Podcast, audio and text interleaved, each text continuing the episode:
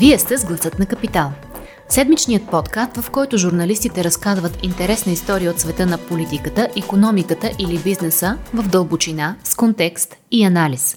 В този епизод ще чуете Ивайло Станчев за това как турски поток се превърна и в руски поток и защо това не е изгодно за България стратегически.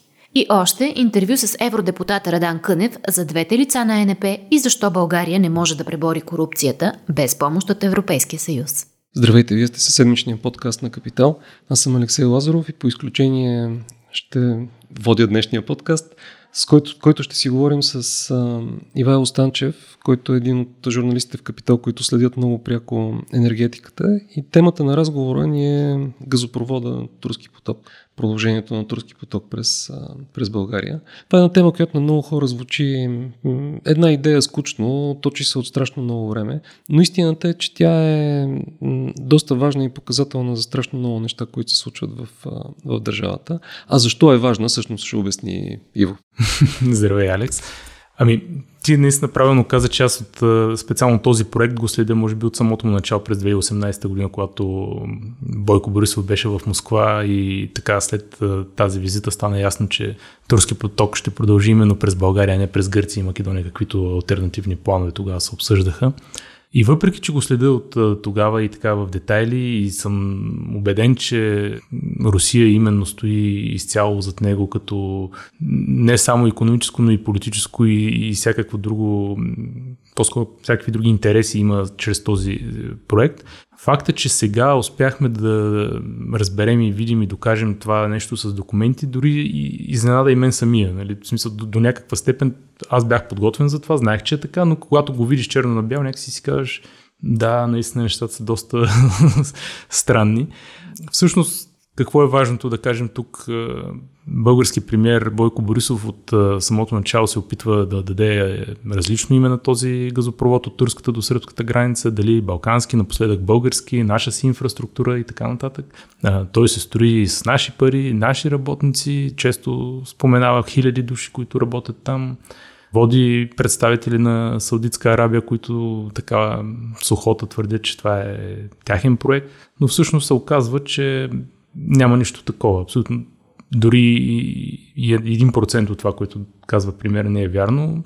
Проекта се изпълнява изцяло от руски компании по цялото трасе от край до край или свързани с, директно с Газпром. Някои от компаниите са под директен контрол на Газпром, който пък е запазил по-голямата част, над 80% от капацитета на тръбата за себе си в следващите 20 години.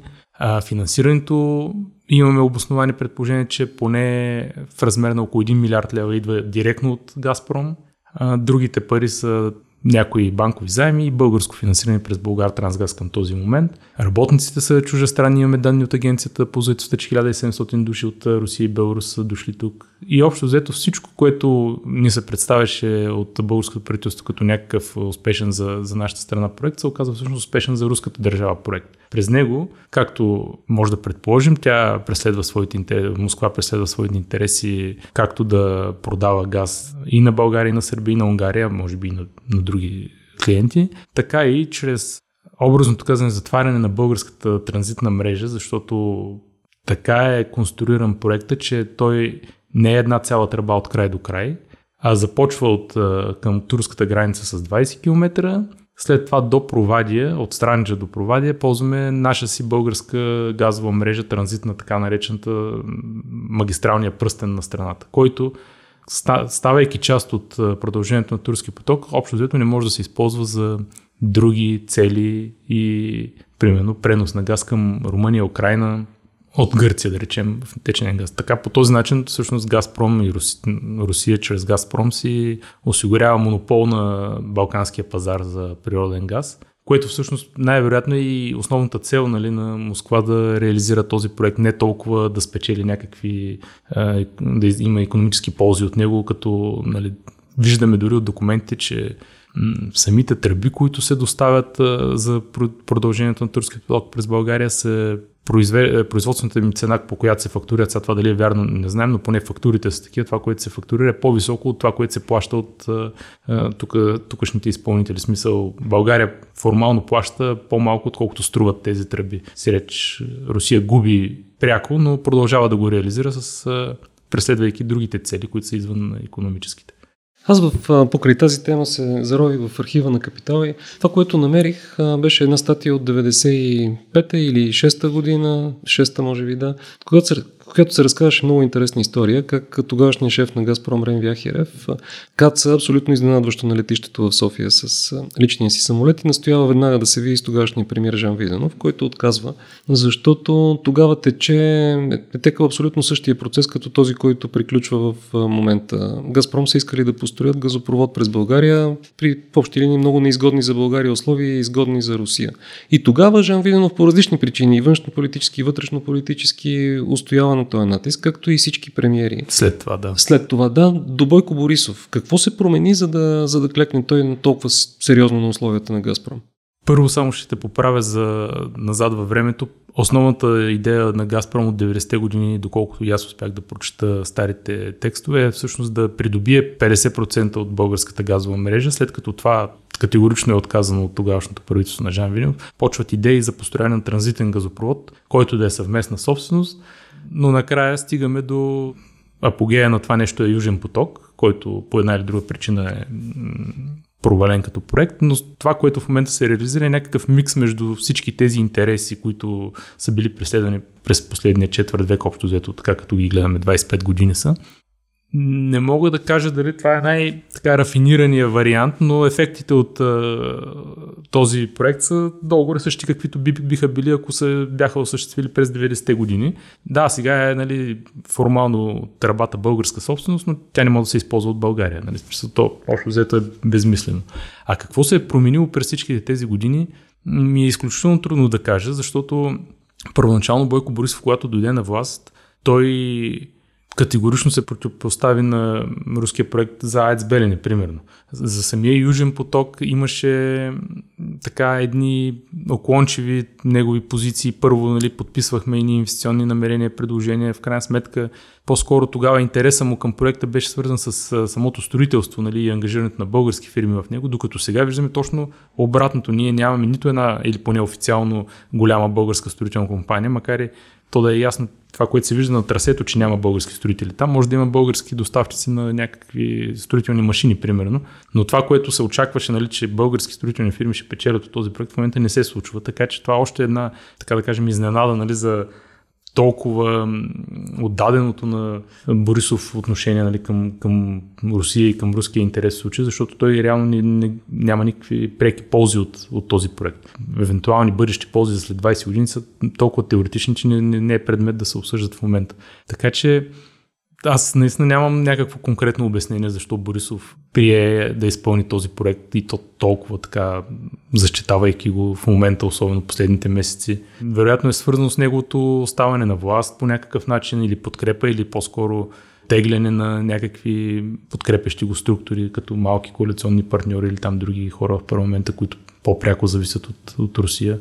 Но честно казано, не знам защо примерно Станишев и Виденов, които са нали, предполагаемо пряко свързани и така с по-топли отношения към Москва, не са посмяли да направят това, бихме, може и силно да звучи, но то си е тип национално предателство в случая да, да се оставиш в ръцете на чужда държава да ти оперира да, газовата мрежа и газовия пазар. Тази за мен грешка на Борисов ще, ще я плащаме в следващите години, при всички случаи. Можем ли да се, то ние, че можем, можем да го направим, да се опитаме да обясним на хора, които са абсолютно извън темата, какъв е скандал, кое е скандалното случай. Вярна ли е следната аналогия, си мислех аз, че построяването на газопровода е все едно аз да отида при Бойко Борисов и да му кажа, хайде сега ти да ми построиш една къща в твоя двор, която ще е на примерно 3 етажа, която аз ще ползвам за 20 години. От тия 3 етажа аз ще живея на 2, последния може да го даваме под найем и с а, парите да си ги делим и ти да си връщаш разходите по газопровода и след това къщата по къщата всъщност и след това къщата да си е за теб. Ми общо взето е същото. На практика е, пример е много удачен и се, може би се разбира по-лесно от а, хората. Факт е, че в, на наша територия Русия ще си изгради един газопровод, за който обаче ние ще платим, но няма да го ползваме. Тя ще си го ползва над две трети в случая, даже по-скоро на 4 етажа, ако ти е къща, 3 да ползваш, най-малко. таксите или найема, ако искаш, които Газпром ще плаща за да ползва тази тръба, всъщност ще покриват разходите за построяването на газопровода или в случая на, на къщата. След 20 години, да, тази къща ще остане твоя, тя ще е амортизирана, разбира се. най-вероятно компресорите ще бъдат за смяна, които струват около 300-400 милиона. Говорим за компресорите, които предвижват газа по, по газопровода. А всъщност най-важното е кой тогава ще иска да ползва къщата, защото ти самия най-вероятно няма да можеш да я ползваш, защото си имаш своя, нали? тази ти е допълнителна. А, ако искаш да даваш под найем на някой, а, след 20 години много е трудно от сега да се предвиди какви ще бъдат пазарните, пазарната конъюнктура тогава и какво ще бъде търсенето и предлагането на, на природен газ, но към момента през 2019, началото януари 2019 беше проведен търг формален за този газопровод или в случая за тази къща и се яви единствено Газпром, защото всъщност тя е така конструирана и направена, че служи единствено и на неговите интереси останалите конкурентни, альтернативни, световни, американски, каспийски, турски, кипърски, алжирски или каквито искаме да ги кажем интереси в газовия бизнес, са свързани по съвсем друго направление. То е направлението север-юг, идва от Гърция през България към Украина, където всъщност имаме много голям пазар, нали, такъв какъвто наистина си струва да, да захранваш с газ. Това направление с този газопровод в момента е отрязано и ние сме извън възможността да, да го осъществим. Така че, общо взето, една много спорна инвестиция, скъпа за българските дънкоплатци, която дори в бъдеще не се знае какъв ефект ще има от нея. Добре, има ли някакъв шанс, в крайна сметка, това все пак да не се случи? Санкциите, които щатите налагат или ще наложат върху строежа на газопровода, има ли шанс да го спрат? Аз не мисля, че има шанс да го спрат. Той ще бъде готов технически смисъл. Инфраструктура ще, ще бъде построена до края на годината, най-много до март месец до година. А, оттам насетне има едни така наречени технически изпитания, нагнетяват се тръбите с газ, проверява се за течове, връзки и така нататък, нали, дали всичко е добре. Това отнема може би още половин година, но той вече веднъж построен а, газопровода, а, каквито и санкции да му наложат. Това не смятам, че ще бъде по някакъв начин проблем за Газпром да си транспортира газ към Сърбия и Унгария. Случая американските санкции, доколкото успях така да разбера и от среща с помощник държавния секретар по енергийните въпроси Франсис Фанон, не са да накажат някой, а да просто да окажат някакъв е, политически натиск с тях за промяна в поведението, което всъщност ние може би виждаме като промяна в поведението на Бойко Борисов, който тази седмица реши, че му е приоритет да строи седми блок на АЕЦ Козлодуй с изрично записано в решението на Министерския съвет американска технология и американски компании. Да, при че това увеличава риска, прави така, че не само има риск да загубим пари от Южен поток, но и да доведе до нови, не особено ясни инвестиции в друга област. По принцип, като говорим за енергетика, то е много, много е сложно, защото тя не е само енергетика, тя винаги е и геополитика в, в целия си аспект общо взето. И както виждаме в момента и в Брюксел, всичките дебати за намаляване на въглеродни емисии, за зелени сделки, ВЕИТа, това си изцяло политика, която променя енергийния сектор. Същото и с големите американски и руски проекти. Те са сами по себе си енергийни проекти, но прокарват някаква политика. Нали? Защо американците са за еди кои си технологии, защо руснаците? Точно защото чрез тях влияят по, по някакъв начин. Така че Борисов с днешните си хаотични ходове, действия, които хем да се харесаме на Вашингтон, хем на Москва, в момента е в Брюксел, даже когато говорим и там обсъжда точно промените в а, зелените закони и бъдещето на енергетиката. Там обещава едно, на другото място обещава друго, на третото трето. В България пък пред българските енергийни работници обещава съвсем различни неща. Този пълен хаос ще... Всички експерти са на едно мнение енергийни, че това ще доведе до сериозен катаклизъм в сектора след няколко години, най-късно до 2025 може да очакваме. Неизбежно е, парадоксални само изключващи се едно с друго решения, скъпи, изискващи огромни средства, да доведат до, до нещо хубаво в края. Много благодаря за този разговор. Гласът на Капитал продължава с разговор на Алексей Лазаров и Велина Господинова с евродепутата Радан Кънев. Искам да започнем с един малко по-общ въпрос. Какво според вас стана миналата седмица в Европейския парламент? Стана нещо, нещо много важно, ако така абстрактно трябва да, да дам отговор.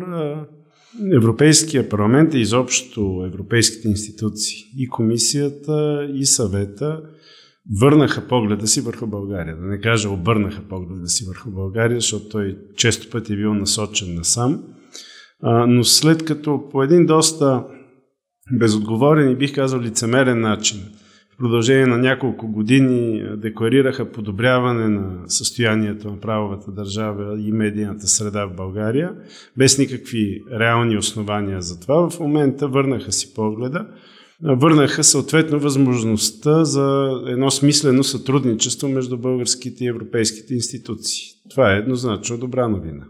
Защо сега стана възможно да се стигне до, до това нещо?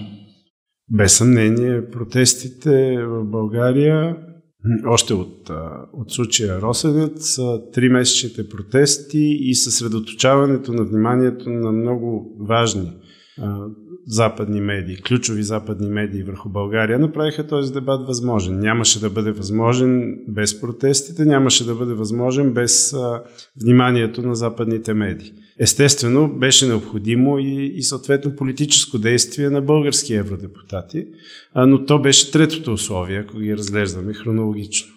А защо този разговор толкова трудно се води в България, а, а трябваше да се изнесе в Брюксел? Той се води трудно в България по много причини, но основната причина е, че ние наистина отговаряме на понятието за пленена държава. България е държава, чието основни институции не си вършат работа. И за това е много важно да използваме възможностите за сътрудничество и подпомагане от Европейския съюз.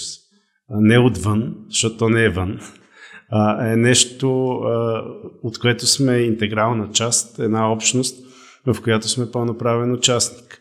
В България, за съжаление, вица за това, че гробищата никога не се реформират отвътре, от много години е валиден, а през последните пет години става все по-актуален.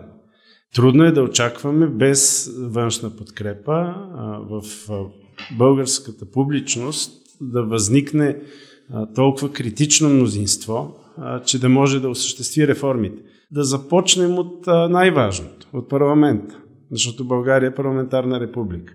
Парламентът не само контролира бюджета, не само спира злоупотребите, не само законодателство, но той дори излъчва правителството и, и го контролира, може и да го съответно отстрани. Коя от тези функции българския парламент изпълнява през последните години? Буквално нито една. Ние всъщност нямаме парламент. А поради характера на, на властта на господин Борисов в неговата партия, взаимоотношенията му с най-голямата парламентарна група, които са взаимоотношения на пряко подчинение, пряко и безгласно подчинение, очевидно депутатите от ГЕРБ не изпълняват ролята на народни представители, каквато Конституцията и политическата традиция им, им възлагат. А парадоксално те нямат мнозинство. В нито един парламент не са имали мнозинство, откакто тази партия съществува. Но другите партии, които по смисъла на парламентаризма на коалиционните отношения би трябвало да са контрапункт, коректив в тези процеси, се държат все едно са част от ГЕРБ. Ако погледнем как се държи ВМРО, как се държи Воля, ние всъщност виждаме политически сили подчинени на Борисов по същия начин, по който е подчинен ГЕРБ. И тук е особената роля на ВМРО а, не на ВМРО, извинете, на Движението за права и свободи. А грешката може би не е случайна, но така се, така се получи. А, Движението за права и свободи а, е онзи сигурен съюзник на ГЕРБ, който обезмисля другите партньори в ролята им на коректив. И тук вече мога спокойно да говоря от първо лице, защото а, това е това е част, много важна част от а, моята политическа кариера. А, и а, много важен елемент от отношенията ми с, с избирателите и симпатизантите. Ние влязохме в Народното събрание през 2014 година с много ясната заявка, че ще бъдем именно липсващия коректив. А интересно е, че тогава и според уличната социология, и според а, официалната социология, която ползвахме, тази корективна роля беше много желана и от нашите избиратели, но и от избирателите на ГЕРБ, защото огромна част от избирателите на ГЕРБ не харесват тази тоталитарна структура на обществото и, и на, дори на партията, за която гласуват. Те искаха да има, да има коректив. Оказа се обаче, че когато а, коалицията ГЕРБ-ДПС, колкото и да е неофициална, има мнозинство, а, корективът е твърде слаб. Да не кажа излишен, винаги има смисъл да се говори от името на хората, така че то не може да бъде излишно. Това пак са парламентарни функции. А, но твърде слаб, защото във всеки един момент а, по линията Борисов-Пеевски, ГЕРБ и ДПС а, имат мнозинство. Естествено, този тип а, тоталитарни взаимоотношения а, между лидер и неговите депутати, умишлено казвам неговите депутати, а не народните представители, са много характерни и за движението за права и свободи. А, там е ясно, че както Доган, така и Пеевски по-отделно имат абсолютната свобода да налагат волята си върху народните представители и за свободна воля на, както е по Конституция, на народните представители, не може да става дума. Мисля, че, че това е нещо важно да се осъзнае. Ние сме парламентарна република без парламент. А оттам нататък как да си решим а, структурните проблеми, като, като формално цялата власт е в парламента, а на практика е някъде другаде. А то значи е щупен институционалния ред от, от самото начало. Естествено, изключително тежкото мафиотско влияние върху правосъдната система прави съдебната власт отново не, не отговаряща на конституционните изисквания и очаквания към нея. Като добавим към, към тази картина състоянието на медиите, и безпомощността на местната власт, която пък вече, тук имаме друг проблем. Местната власт България законово, конституционно няма необходимите сили. Парламентът има формално всички правомощия, но, но не ги упражнява, а местната власт дори ги няма. Ние не сме европейска държава по отношение на нивата на централизация, местно и регионално самоуправление. Ние сме без аналог. А това е вече съвсем отделен въпрос и, и огромен проблем в момента, в който говорим за зелен преход, а, справедлив преход на регионите и така нататък, защото от нашите региони се очаква да взимат решения, които те а, първо конституционно нямат правомощия да взимат, а второ на ниво менталитет дори могат да си представят, че такава отговорност може да ги сполети. Нали? Те дигат телефона, звънят на шефа и го питат а, какво да правят. Тази картина, сравнително накратко описана, обяснява защо България в момента няма институционалния потенциал да се справи сама с една много тежка кризисна ситуация и съвсем нормално търси подкрепа в партньорските институции в рамките на Европейския съюз. Аз бих казал нещо повече от гледна точка именно на защитата на правата на гражданите а, и на защитата на парите на данакоплаците, ние търсим в Европейския парламент нашия парламент. Поради липса на национален се обръщаме към следващия по, по ред. Това е все едно, ако си представим Съединените щати, при, при парализа на щатската власт да се търси съдействие от федералното правителство. Но това там е нормално, конституционно ежедневие. В Европа не е. В Европа се приема, че би трябвало да си свършиш работа на национално ниво, но ние не успяваме. Добре, има ли механизми, по които Европейския парламент и институции могат да помогнат? Защото едно от не обвиненията, но констатациите е, че това е наша работа. Решаването на тези проблеми е наша работа. Включително и Бойко Борисов съм чувал да казва, като сте толкова умни, явете се на избори, спечелете си ги и си управлявайте. Естествено, че голяма част от политическите задачи са национални и политически, особено пък партийно-политически проблеми не могат да бъдат решени в Европейския съюз той не сменя властта в нито една държава членка и не би трябвало да я сменя. Не, не е такава идеята. От друга страна, обаче, когато става дума за правата на гражданите, на гражданите на Европейския съюз, то всяка европейска институция има не само правото, но и задължението да взема отношение. Какво може да последва практически? Това е труден въпрос, защото всички констатираме, че резолюция на Европейския парламент не може да има пряко действие в нито една посока. Предвид доста сложни и противоречив текст на гласуваната резолюция, в един случай за добро, в друг за лошо, няма непосредствени правни последици. Като цяло обаче европейските институции имат значителен набор от инструменти в ръцете си. А ние в момента обсъждаме възможността поради високи нива на корупция и на прекрачване на, на принципите на върховенство на закона да, бидат, да бъдат спирани европейски фондове. На голямата тема за така речената условност на новия европейски бюджет. Същевременно обаче ние имаме доста случаи, в които знаем, че без тази клауза дори да е обсъждана, защото тя в момента е ниво обсъждане, фондове са спирани. Така че всяка реакция на Европейската комисия трябва да бъде много голяма сигнална лампа за всяко правителство, защото реалните ресурси, реалните инструменти на комисията, когато става дума за бюджет, са много големи. А това, че обикновено не се използват, то е защото кохезионната политика си има цели. По-бедните да настигат по-богатите. Това е обща цел на, на Съюза, съответно да се спират парите на по-бедните е винаги много крайна нежелана мярка. А това е, това е само една от възможностите, с които институциите разполагат. В конкретният случай, в конкретния период, в който се намираме, но тези възможности са многократно по-големи, отколкото са били примерно през 2008 или 2013 година, когато имаше подобни прецеденти. А те са такива, защото новия европейски бюджет, когато бъде одобрен, очевидно след много тежки преговори, ще се състои от две части. Едната е досегашната бюджетна рамка, а другата, най-общо казано, е възстановителния план или програмата Next Generation EU, която е почти толкова голяма, колкото общия бюджет. А през първите три години ще бъде равна. Те ще бъдат години на удвоен бюджет.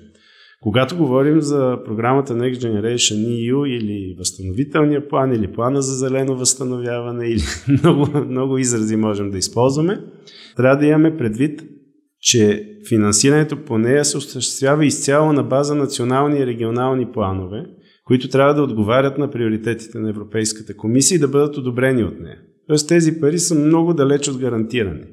И в една ситуация, в която а, очевидно нивата на корупция в България са необичайно високи, а така нареченото усещане за корупция съвсем, а, шансът да се гледа много по-внимателно на българските програми за тези пари е очевиден, даже бих казал. Но това е вече неизбежност. А и то е неизбежност не защото се състоява дебат в Европейския парламент, а защото западноевропейските медии, медиите в страните донори са изключително изострени съответно изострено общественото мнение в тези държави. При всяко положение, първия непосредствен ефект на, на дебата и резолюцията в Европейския парламент е един много по-строг контрол върху България и съответно много по-силно възпиращо действие спрямо българските управляващи. Като нямам толкова предвид тези, които сега си отиват, твърде, твърде малко време имат те пред себе си, имам предвид следващите управления в България. На тях ще им свети много голяма червена лампа и със сигурност ние ще видим намаляване на ежедневните безобразия още сега. Даже бих казал в рамките на дни а, то става видимо, защото последните години а, имаше една загуба на приличие. Имаше на народен език разпиштоване на властта, което стана особено видимо след като в последния си доклад комисията Юнкер каза, че България вече няма нужда от монитори. А това беше възприето от властта в България като а, знак а, давайте, никой не ви гледа безобразията, чувствайте се свободни. Шестима евродепутати от Европейска народна партия подкрепиха резолюцията, нали, в това число и вие. 23 се въздържаха и така не се съобразиха с препоръката на ръководството на групата да гласуват против резолюцията. Знак за какво е това, така, как да кажа, неподчинение. А първо да кажем, че тук не става дума за препоръка да, да се гласува по определен начин, а за една много пряка и категорична инструкция. А така че всички тези 29 души, айде вадя себе си, защото аз съм очевидно от първия ден в различна позиция, всички 28 колеги са класически ребълс по а, понятията на Европейския парламент. Те са бунтовници, независимо дали са гласували за или, или въздържали се. Те са гласували против много ясно заявена, формално задължителна политическа линия. Трябва да си има преди, че всяко подобно гласуване носи определени а, санкции в рамките на групата. Като казвам санкции, не разбирайте финансови. Не, никой не може да вземе заплатата, защото гласуваш различно. Но по отношение на това какви доклади ще получиш, какво време за изказвания и в комисии, и в пленарна зала ще получиш, а лоялните се награждават, а бунтовните се наказват. Това са правилата на работа на камерата. Те са логични, защото групите са безкрайно еднородни. Разнородни. Ако, ако няма някакви правила за дисциплина, то накрая никой няма въобще да знае кой, кой къде гласува и какво да се очаква. А на второ място да кажа, че бяхме на ръба тези 30 души да бъдат към 50. Реалните настроения в групата не са отразени от това, че има, че има 30 бунтовника, а 30 е много високо число за НП по теми, които дълбоко разделят партията. Например, гласуването за климатичния закон и процентите намаляване, така наречения таргет за намаляване на въглеродните емисии. А партията е тежко разломена на три части. На северняци, които са зелени по нашите стандарти, южняци, които са по-скоро консервативни, но, но все пак силно ангажирани с климатичната политика и източния блок, който се опитва да не я забележи, въобще да не забележи проблем. При едно такова дълбоко официално разделение, което предизвиква многочасови дебати всеки път, когато се постави темата, в крайна сметка тези, които се отклониха от партийната линия, бяха 50. А, така че 30 е много. А, и съответно, а, отговора на въпроса ви, това показва една наистина много голяма промяна в отношението на НП към България конкретно и изобщо към този тип а, лоялност към правителства вместо към граждани, която е характерна за Европарламент. Тук искам да отворя една скоба. Системното обвиняване на НП, че прилага двойни стандарти, когато става дума за нейни правителства или за правителства, на които съответната партия е в опозиция, не е твърде справедлива. Това е характерно за всички политически групи. Специално трите големи групи, които имат много правителства. Социалистите, либералите и НП имат, за съжаление, много ясно изразени двойни стандарти. Давам пример, кой при либералите не подкрепи резолюцията. ДПС. ДПС, това е ясно, а, само че и чехите. Хората на Бабиш също, също не гласуваха, защото разликата между Бабиш и, и Герб е общо взето в, в детайла и това, че едните са попаднали в НП, а другите при либералите с течение на обстоятелствата. До скорошните кабинети в Словакия и Румъния, ноторно корумпирани, бяха социалистически. Слава Богу, вече сменени с, с кабинети на НП. Конкретно Европейската народна партия все по-ясно, особено когато работиш вътре, се, се оформят два основни лагера и естествено големия играч, немците, между чука и наковалнята. Защото те, те опитват да, да удържат всичко заедно. И аз ще дам един много така образен пример. Да си представим НП с две лица. Едното е на, на Борисов, седнал на пънчето пред казана за ракия, а, а другото е на Мицотакис а, на среща с академичната диаспора на Гърция а, при колегите си от Харвард. А, ако видим политиката, която в момента води правителството на България и правителството на съседна Гърция, която съвсем не е известна като най-модерната и прогресивна държава в Европейския съюз, ще видим двете лица на, на НП. И, и всеки човек, който е, който е в Европейската народна партия, рано или късно ще трябва да, да избере между тези две лица и да работи за едното. Моят избор е, е много лесен. Тук естествено идва въпрос. Може ли да си го задам преди да ми го зададете? Дали ще напускаме? ще напускате ли? Защото много, много хора ме питаха. Да, такива призиви имаше. Да. Естествено, естествено държа да кажа, че това са много важни политически решения. Аз съм единствен евродепутат от коалиция Демократична България. В крайна сметка в коя група заседавам и дали си я сменям, може да реши коалицията, дори може да го направи против волята ми. Не ми се искаше да, да върна разговора към спирането на, на европарите. Доколко е реалистично да се очаква при сегашната конфигурация, при съпротивата на Польша и Унгария, вероятно и Чехия, да се стигне реално до въвеждането на такъв инструмент? Много е твърд сблъсък. Какво точно ще се получи на, на края, аз не мога да предвидя. Аз работя в тази посока да се съхрани първоначалната идея за силен а, инструмент. Силна клауза за условност, както, както се нарича. В момента това, което се вижда е, че, че парламента стои много твърдо на позициите си Може би дори по-важно е, че северните държави са не по-малко неотстъпчиви от източните. Ние тук виждаме реакцията на Полша, на Унгария, в известна степен на Чехия, както, както казвате. А, по-слабо видима от наша перспектива линията, която държат скандинавците, холандците, белгийците, Люксембург, а както винаги малко по-тихо, но не по-малко твърдо и германците. А, така че не става дума за ситуация, в която източните режими лесно ще извият ръце, за да обезмислят напълно инструмент. Още повече Орбан и Качински заплашват с блокиране на бюджета, само че Унгария и Польша не могат да функционират без европейския бюджет. Тези правителства стоят на власт много повече благодарение на разточителна и успешна социална политика, отколкото на идеологическите си такива икони, които размахват. А те тази политика без над 4% от БВП еврофондове просто не могат да водят. А, така че по-скоро виждаме едно опит за блъв, много силно тропане по масата. Холандците не са по шумните сцени, но не мисля, че можем да очакваме отстъпление от, от тях. Те не приеха немския компромис. Това е характерно.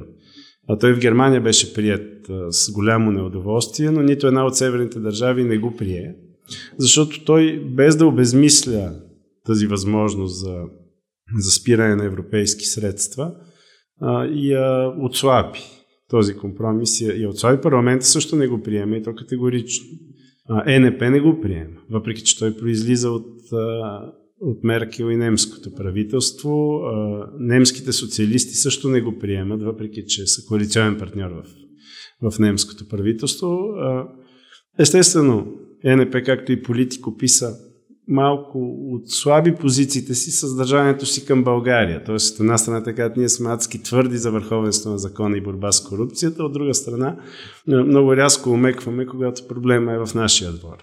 Сега ми струва, че по-скоро ще трябва да компенсират това впечатление, така че това, което виждам и в голяма степен подпомагам, разбира се, е твърда позиция на Европейската народна партия. Много много тежки преговори предстоят. Все пак мисля, че ще има така и то съвсем ефективен механизъм. И пак казвам да не забравяме, че комисията е показала, че може да спира фондове и без, и без това механизъм. И е, може би да спрем до тук, защото за хората, които ми слушат, да кажа, че освен на стримата в офиса на господин Кънев и една котка, която много блаженно заспа, докато си говорим, но доколкото обсъждахме не котешки въпроси, а се надявам на вас всички, които сте слушали този разговор, да ви е било интересно. Може би беше символично за това какъв по принцип интерес предизвикат европейските теми. Се надяваме за хората да е по-важно. Мерси много. Благодаря. Ако този епизод ви хареса и искате да слушате новите епизоди веднага, щом излязат, абонирайте се за гласът на Капитал в Apple Podcast, Google Podcast или Spotify – Обратна връзка за гласът на Капитал можете да ни изпращате на подкаст at или в познатите ви профили на Капитал в Facebook и Twitter. Музиката, която чувате в този подкаст е написана от композитора Петър Дондаков специално за Капитал. Аз съм Зорница Стоилова, а епизодът монтира Тихомир Колев.